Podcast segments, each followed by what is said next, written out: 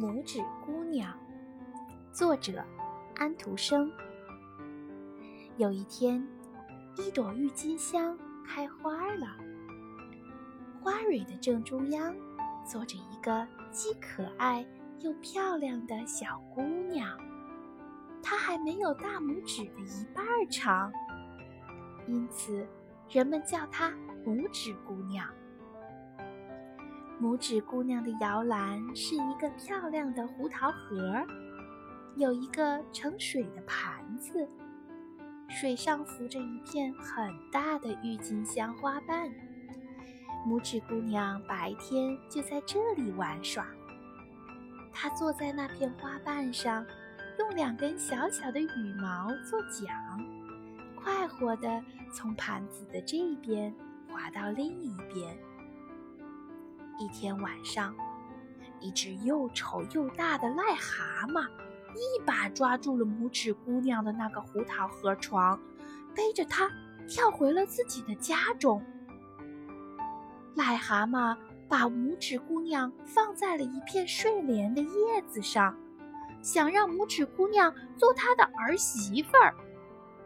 拇指姑娘不愿意，就伤心的哭了起来。在水里游着的小鱼很同情它，就咬断了睡莲的叶茎。叶子拖着拇指姑娘越飘越远。这时，一只金龟子飞来了，它一把抓住了拇指姑娘纤细的腰，带着她一起飞到树上去了，要让拇指姑娘做他的妻子。可是。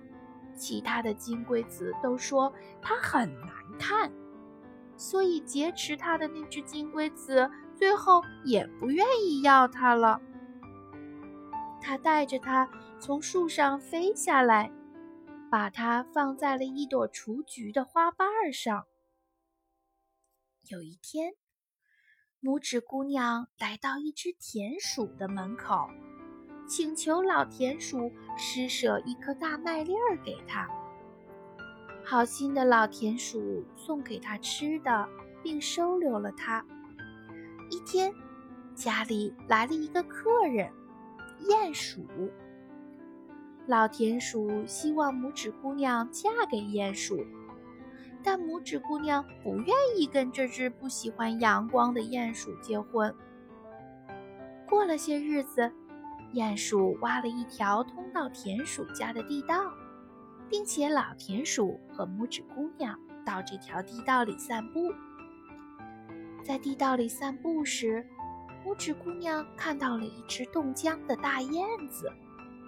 这天晚上，拇指姑娘偷偷跑到那只燕子的身边，她把头贴在这只鸟的胸膛上时，发现它的心脏还在跳动。原来，这只鸟并没有死，它只不过是冻得失去了知觉。拇指姑娘赶紧找了一些棉花，紧紧地裹在这只鸟身上。第二天夜里，燕子就活过来了。燕子在这儿住了整整一个冬天，拇指姑娘把它照顾得很好。鼹鼠和老田鼠都不知道这件事。春天来到时，燕子问拇指姑娘愿不愿意跟它一起离开。拇指姑娘不忍心离开，她知道，如果她就这样走的话，老田鼠会非常难过。于是，燕子独自飞走了。看着燕子越飞越远，拇指姑娘感到非常难过。但更让她难过的是，那只讨厌的鼹鼠已经向她求婚了。到了秋天，拇指姑娘的全部嫁衣都准备好了。拇指姑娘来到洞口，悲哀地说道：“再会吧，光明的太阳。”嘀哩，嘀哩！突然，一个声音在拇指姑娘的头上响起来。她抬头一看，就是她救过的那只大燕子。燕子说：“我要飞到南方去了，你愿意跟我一块走吗？”“好的，我愿意和你一块走。”拇指姑娘说。她坐在燕子的背上，燕子带着它飞走了。最后，他们来到了一个温暖的国度，那里百花盛开。连空气中都飘着花草香。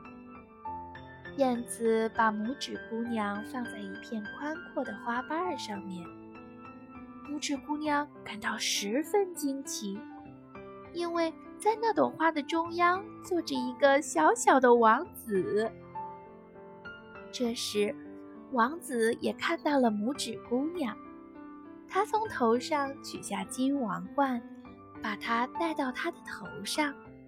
并请求她做他的妻子，这样她就可以做所有花儿的王后了。这位王子才真正配做她的丈夫呢。因此，拇指姑娘就对这位王子说：“我愿意。”从此，拇指姑娘过上了幸福的生活。